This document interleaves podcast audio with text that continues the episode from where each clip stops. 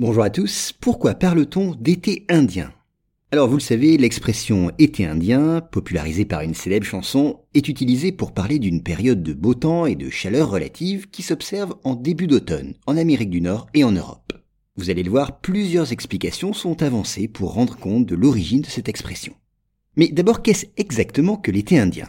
Eh bien, l'été indien apporte d'abord ses bienfaits en Amérique du Nord, où l'expression est apparue. Elle signale une période de temps doux et sec entre le début d'octobre et la mi-novembre. Et elle survient après une période généralement plus fraîche et se caractérise aussi par des nuits froides et des matins brumeux. En Europe, à noter que l'expression est utilisée pour désigner le même type de phénomène. Une douceur un peu inattendue due à la présence d'un anticyclone tenace qui, au début de l'automne, peut bloquer toutes les dépressions.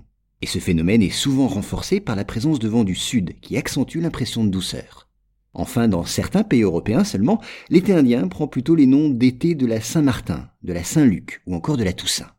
Mais maintenant, il nous faut répondre à la question titre de ce podcast. D'où vient cette expression? Eh bien, c'est aux alentours du dix-huitième siècle que cette expression est apparue en Amérique du Nord, au Canada ou aux États-Unis. Il est donc tout logiquement probable que son origine soit en relation avec les habitants de ce lieu. Et vous le savez, depuis que Christophe Colomb croyait en découvrant l'Amérique avoir atteint les Indes, les natifs de ces nouveaux pays étaient appelés les Indiens. Ainsi, si cette période clémente du début de l'automne fut appelée été indien, c'est peut-être tout simplement parce qu'elle se produisait dans les territoires peuplés par les Indiens. Mais d'autres explications furent avancées. Cette période de temps doux aurait ainsi symbolisé le passage entre l'été et l'hiver. Et c'est en mettant à profit ce moment de transition que les Indiens auraient migré vers les territoires où les attendait leur gibier d'hiver. Enfin, les Indiens étaient tenus, vous le savez, en piètre estime par des colons américains qui ne doutaient pas de leur droit inné à subjuguer des peuples jugés inférieurs.